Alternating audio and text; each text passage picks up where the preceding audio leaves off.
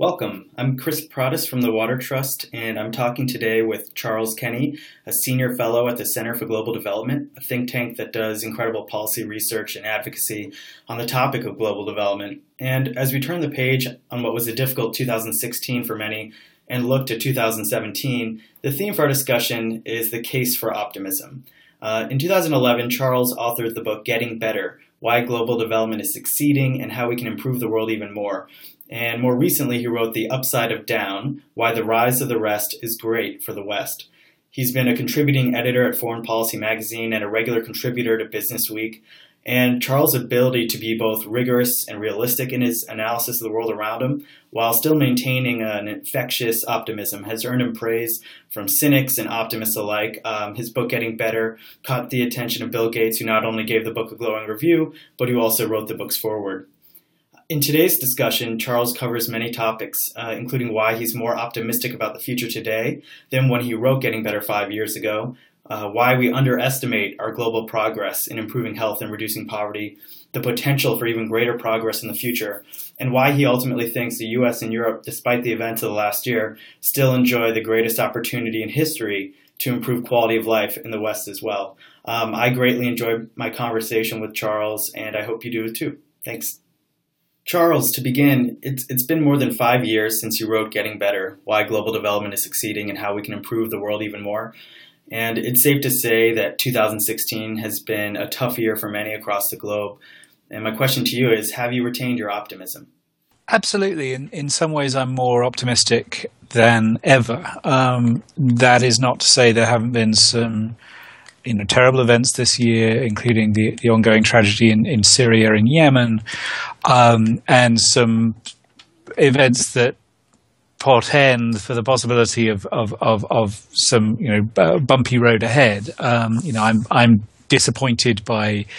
Um, what voters seem to be saying uh, in in the in the Brexit election in Britain, and I'm, uh, I'm disappointed by what they seem to be saying uh, in the US election. That said, in the last five years, we have continued to see unprecedented global progress in nearly every measure of development you can think of. Um, one way I'm more optimistic than I was when I wrote Getting Better um, is that Getting Better pointed out that one thing we hadn't seen much uh, uh, in the way of convergence of, of, of, of, those further behind catching up with those further ahead uh, was around income. Well, over the last you know five, six, seven years, um, it's become increasingly clear that we are seeing income convergence. The poorest in the world are getting you know uh, uh, richer at a faster rate than the rich are, and and one of the fantastic things about that is it means we've seen this incredible drop in the number of people who are extremely poor, living on less than a dollar and ninety a day, from you know a, a, a sort of two thirds drop over the last um, uh, twenty or so years, um, which is fantastic news. Um, but also, we continue to see you know massive drops in in the number of uh, children dying before the age of five worldwide, you know, uh, uh, much more than halving over the uh, last 20 years. And we've seen fewer and fewer women die in childbirth, and we've seen more and more people uh, live uh, healthy lives um, through adulthood. You know, we, we, we've just passed the, the milestone uh, globally that the average life expectancy now is above three score and 10, you know, 70 years, um, which is double what it was a century ago ago, um, and you know we continue to make progress on that. And there are a whole bunch of forces behind all of this progress, which I don't see grinding to a halt. Um, sure, there are clouds on the horizon, and sure, there are terribly important global issues we have to deal with, you know, climate change, uh, uh, antibiotic resistance. Uh, you know, there are, there are a number of, of, of, real challenges we have to deal with. But we know how to deal with those challenges. Those are, are solvable challenges. So as long as we keep on, uh, um, you know, working together, we can answer those challenges and we can continue making the kind of just fantastic, historically unprecedented progress that we've seen over the last 20 or 30 years. One question, you know, that comes to mind when considering all the progress that you're describing, um, is that you know there are many who still don't share this optimism. Um, a poll from this past July found that only six percent of Americans think, uh, all things considered, the world is getting better. Um, Two thirds think poverty has been increasing rather than decreasing over the past few decades, and two thirds uh, don't believe it's possible to end global extreme poverty. Um, so, how do you describe this sort of disconnect between the reality of uh, progress in the world and uh, people's pessimism about the future? Well, I'd say two things. I mean, especially in the United States, if you look at median income, median household income, sort of the you know the the the, the, the average person and, and how they're doing, they haven't seen much progress in the last twenty or thirty years, frankly, and I, I think that's a a, a real shame and um, an avoidable uh, uh, uh, problem um, that U.S. domestic politics hasn't managed to convert continued US growth and continued global growth into improved prospects for the average person in the United States. And I, you know, I think the uh, skepticism about the rest of the world partially follows on from personal feelings about how you know how, how people feel they're doing um, um, domestically. Um, the other part part of this though, is is is is what you read in the newspaper. Uh, you what you read in the newspaper tends to be uh, uh, bad news. Uh, um, if you will, most news is bad news. Uh, it's not terribly exciting when somebody wakes up in the morning, has a good breakfast, skips down the road to school, uh, has a good day in school, comes home to two parents uh, and a full meal on the table, and you know goes to bed. That's that's not news. That is what's going on more and more worldwide, right? You know, fewer kids are dying, more kids are going to school, uh, um, more parents are in decent jobs, so on and so forth. Um, you know, this not news is fantastic. Uh, uh, you know, it's, it's, the beauty of banality, um, but it's it's hard to make it into something compelling uh, uh, uh, for TV. So when you when you look at what is reported about the rest of the world in, in newspapers, online, on TV, it tends to be the tragedies, and we should focus on the tragedies, right? I mean, I mentioned uh, Syria and Yemen. I don't think Yemen is getting nearly enough attention for the for the, for the horror uh, that is going on there. I, I, I do think we should focus on the tragedies, but we need to put that in the context of a world that as a whole is getting you know a lot better in almost every way you can think including you know ra- rates of violence that, that that for all the, the tragedy of Syria and Yemen uh, apart from a, a, a, brief period in the aughts, we've never seen a world so peaceful. Um, so, on you know all sorts of different measures, we really are making this dramatic progress. Um, but it's it's not reportable because it's largely stuff not happening.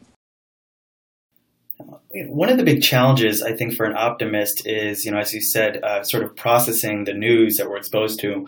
Um, and doing so in a way that sort of maintains your optimism, but as you said, uh, allows you to sort of recognize real tragedy that you see in the world. So you're exposed to the same media coverage and conversations as the rest of us. So how do you go about trying to process uh, the world around you in a way that sort of retains that optimism?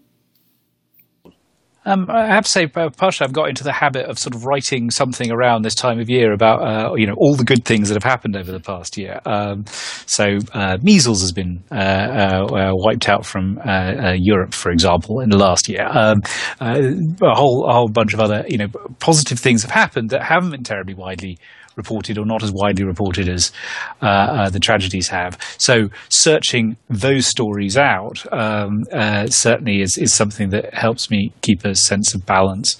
Um, and I, I do think is important, you know, not just because it makes you feel better about the state of the world, the fact is we're living in a world of more and more opportunity, um, and that's good for all of us. It means that we're not in a sort of zero sum world where one person going up means another person going down, and so you know we have to be in constant conflict with each other over a a, a fit set of a fixed set of resources, and you know uh, there, there's only a certain amount to go around, and we've got to fight over it. We really are in a world of opportunity where where both sides can win, and that has implications for trade policy and uh, migration policy and investment policies and all sorts of you know uh, different important policy decisions, it matters that we see the world in the right way as one that is getting richer, healthier, happier, uh, more peaceful, and you know one which we need to engage with uh, uh in, in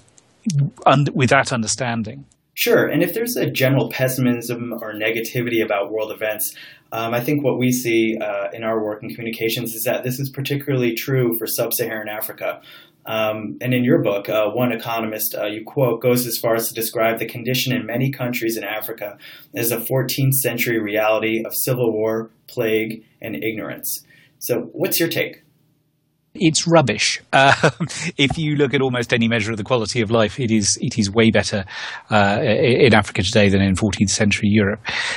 That said, there are you know immense ch- challenges. Um, uh, uh what we've learned since the 14th century is how good things can be. Um, you know, if you look at rich countries, uh, uh, they are in every way, shape, and form, uh, much, much, much better off than uh, uh, 14th century Europe. And, and in Africa, they're only much, much better off, and we need to get them to the much, much, much better off. Um, you know, that said, I mean, one of the ways we're different from 14th century is is is exactly around the area you will work in. Um, in the 14th century, we really didn't understand about the germ theory of disease. We didn't really understand about the importance of, of, of basic sanitation, and you know that's uh, obvious if you if you look at uh, the number of saints from you know that period who who one of their saintly features was they never washed.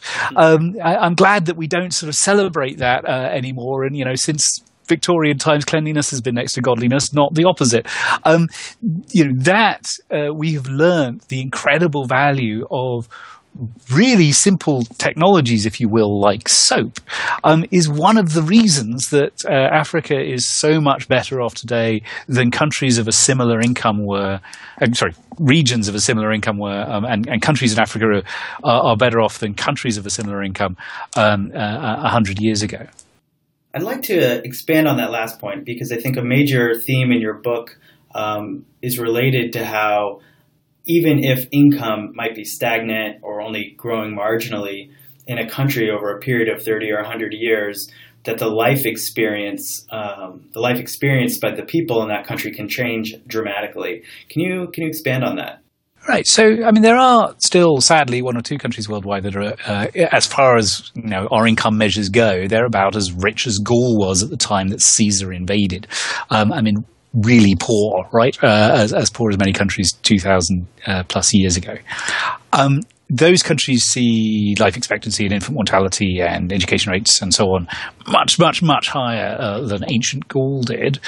Um, and a big reason why is the quality of life has got cheaper. Um, so to take an example from from from a, a, a sanitation area.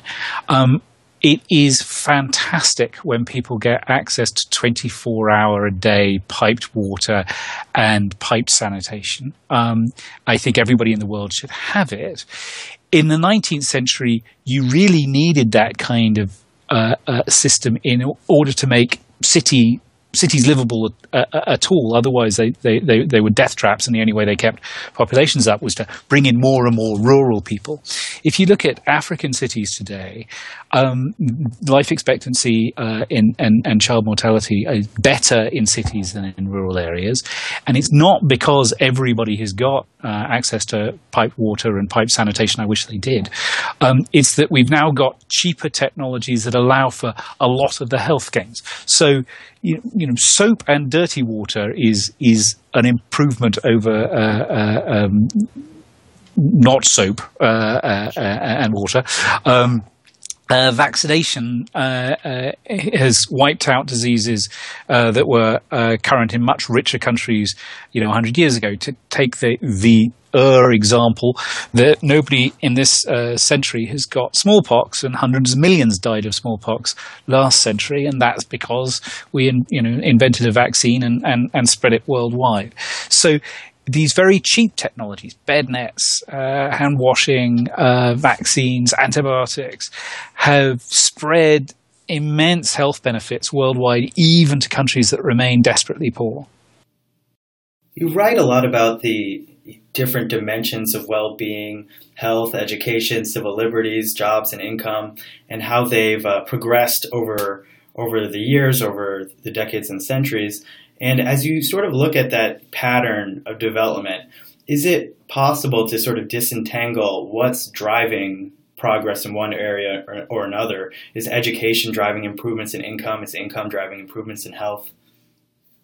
I think there's a certain amount of all good things go together, but I, I, I would say um, it's it was very clear in the last 50 years that even countries that saw no income growth were seeing these uh, other things improve. And so that suggests a really important element of the story was technology and ideas. So I've talked about some of these technologies, you know, vaccines and so on, but the technologies alone don't do it. You need to spread the idea that these technologies are useful. So do people know that washing their hands is a really good way uh, to reduce disease transfer? Uh, uh, do people uh, think that it's important uh, rather than have their kids uh, in the fields working on the farm that they're in school? Uh, do people think that actually probably they really ought to get some say in who their president is? Um, the spread of these ideas, uh, which are free in one sense of the word, you know, doesn't cost anything to have an idea, um, has been a really important part of taking technologies and making them have impact in the real world. You know, and, and I think one of the, sort of the tragedies of uh, um, uh, um, in, in, in health is how many people remain unaware of some of these ideas. So, for example, there's a survey question in a, uh, uh, that's asked in a number of countries around the world about what do you do when your child has diarrhea? Do you give them more water or do you take water away? And a scary number of parents think that the right answer is to deny water, and a scarily few parents know that you know the best thing is to uh, mix up a, a package of oral rehydration salts, you know, which is deals with almost uh, uh, all diarrheal deaths. Uh, it's very simple technology. You know, a scary number of parents still don't know that. Um, so there's a, a, a, lot more space for the spread of these ideas, but they have spread infinitely further than they they they, they had uh, 100 years ago. Nobody sort of knew about oral rehydration therapy at all 100 years ago. It hadn't been invented yet. Um, so you know, we're making progress. I'd love to see that progress faster. Sure, and I think you know that sort of uh, kind of community outreach and kind of promotion of, of, of different types of norms and, and values is certainly a, a, key part of our work as sure. relates to hand washing and, and sanitation and yep. sort of general cleanliness of the of the home and community. Um, I guess from your review of the evidence, because uh, I think there's some degree of skepticism, I guess, uh, around those sorts of efforts. What, what's the evidence that those sorts of programs, that sort of outreach, can actually work? Well, I mean, I think, uh, and and you will probably know uh, this evidence better than I, but I mean, I think there is fairly compelling evidence that if you can persuade a village um, that uh, you know open field defecation is a a way that diseases spread, um, they are much more likely to uh, stop uh, uh, defecating in the fields. And in countries with really high uh, rural population density, like India or Bangladesh, that can save hundreds of thousands of lives. Um, and so I, I, do think the evidence is quite strong that, that uh, uh, these programs have been shown to work. You know, where they are introduced, you are seeing lower rates of of uh, of, of, diarrheal death, for example.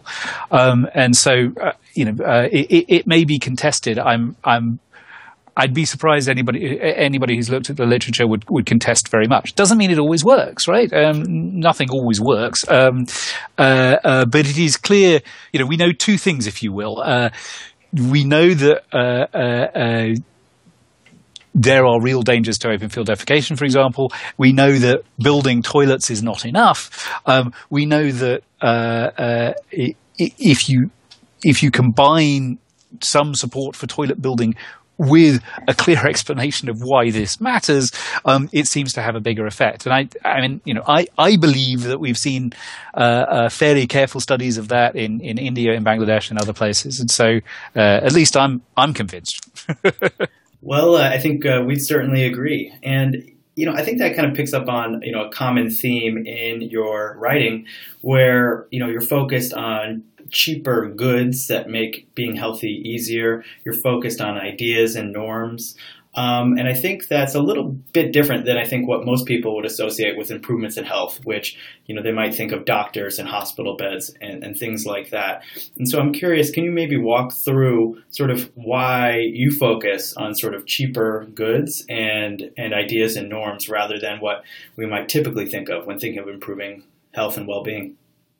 Partially we know that there's got to be a lot more to it than doctors and hospitals because sadly, uh, the vast majority of people worldwide can't afford access to a really good doctor or hospital.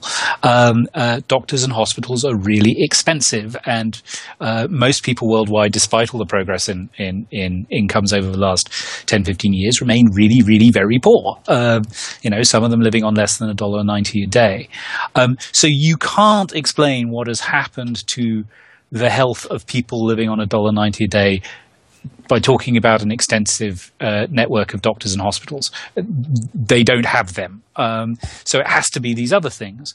Um, uh, and there's sort of direct evidence that it's these other things that, that when you see vaccine programs uh, roll out across the country, you see fewer people dying of vaccine preventable diseases.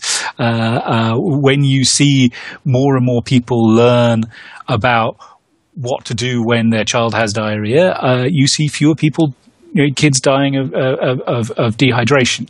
Um, so you can sort of take it from two points of view. One is it clearly can't be the doctors and hospitals because those doctors and hospitals aren't there. Uh, or you can take it from a point of view of, well, look, when you introduce these cheap technologies, you seem to see uh, de- declining rates of mortality. So from either point of view, uh, uh, it's you know it's it's got to be these cheap technologies that are doing it. All of that is not to say doctors and hospitals don't matter. Um, I am immensely grateful uh, that in in the United States, where not everybody has this, I have you know access to good quality healthcare. I think everybody worldwide ought to have access to doctors and hospitals. I don't want to wait, and I'm glad we don't have to wait on access to doctors and hospitals in order to massively reduce um, uh, early mortality. Um, you know, these other cheaper techniques do a lot of the work, um, and so let's use them, and then you know, uh, uh, alongside that, try and get everybody to the position where they can they can also have access to doctors and hospitals. Sure, and you know, to make the you know this conversation uh, a bit more concrete and talk about where we work, you know, um, we we focus our efforts in Uganda, and Uganda is a country with one of the highest fertility rates in the world. It is a population set to grow from around 40 million to 60 million in the coming decades. Uh, at the same time, child mortality um, is is uh, tragically high, as is malnutrition and a number of other health challenges related to children.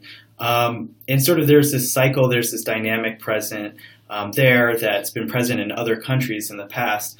Uh, can you talk about how countries have broken out of this sort of negative cycle in the past?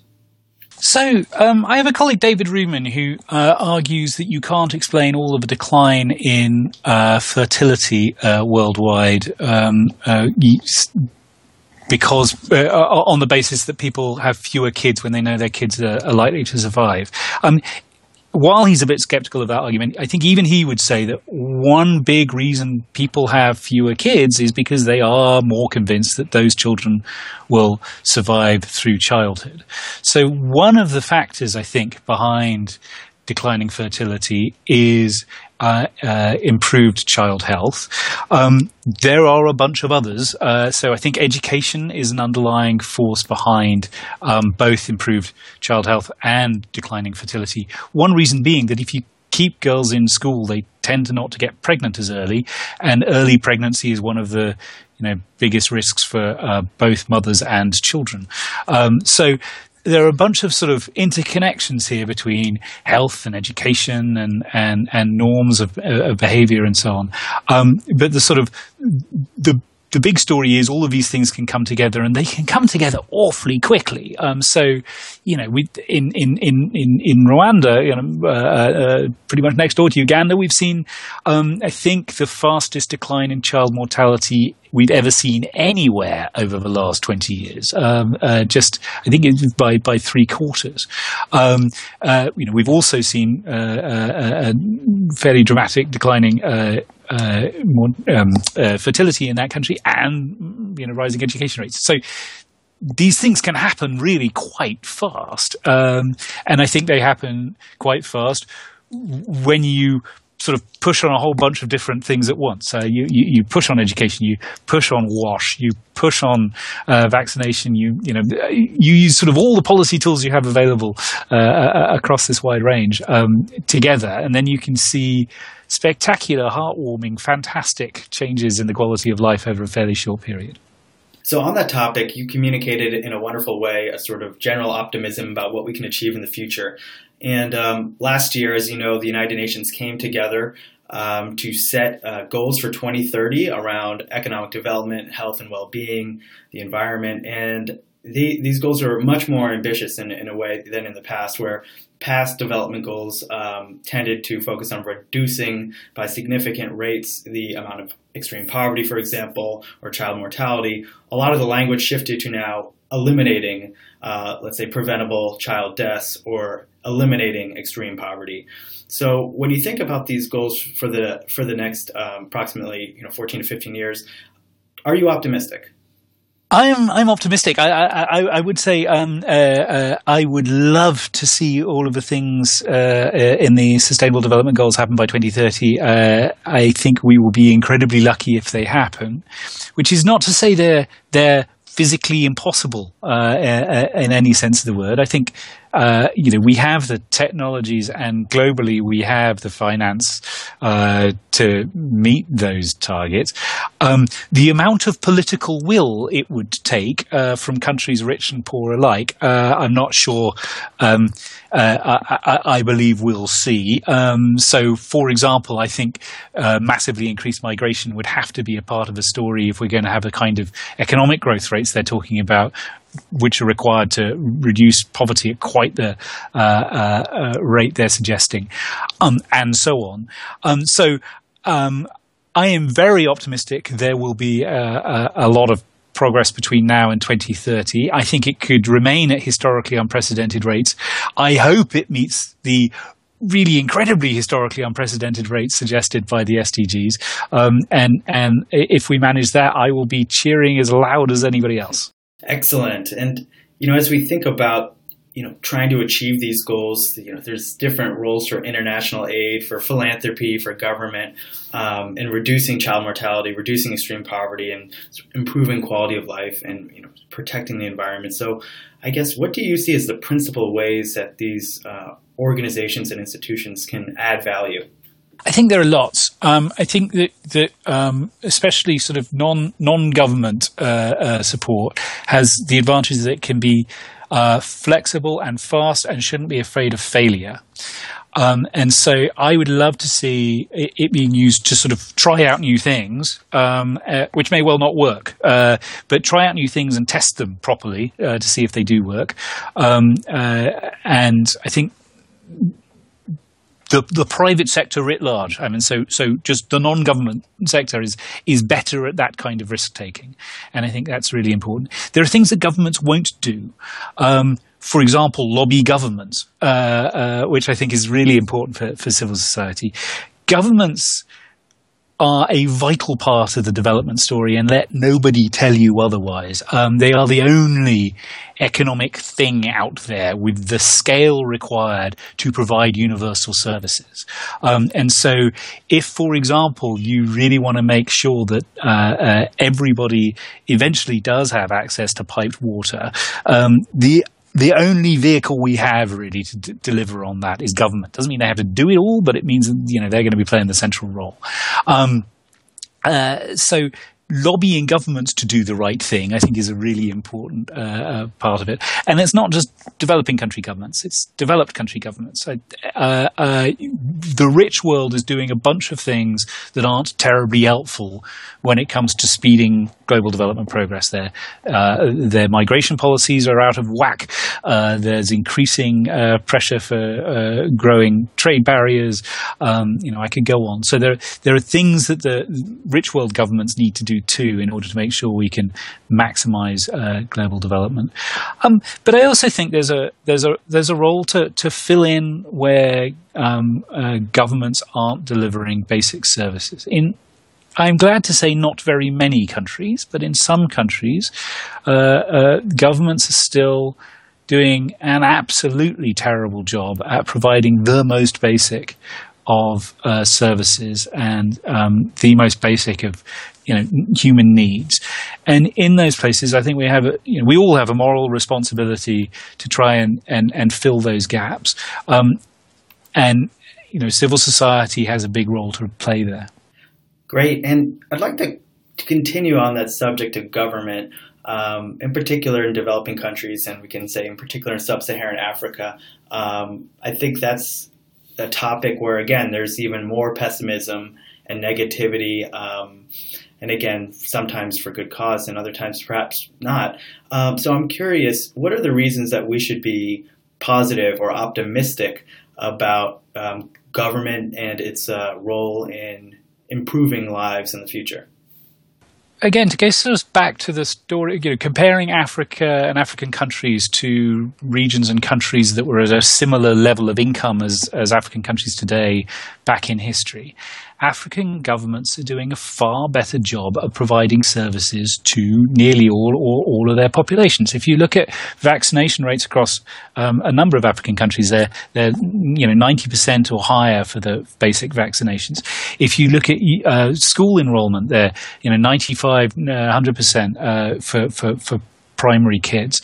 Um, if you look at the quality of the road system, um, bad though it may feel when you're bumping over it, it's a lot better than it was 20, 30 years ago, and it's a lot better again than uh, it was in, in, countries of a similar income level uh, 100 years ago. So you are actually seeing these governments provide a better quality of service for the amount of money they have um, than were uh, uh, uh, you know, than governments have in the past.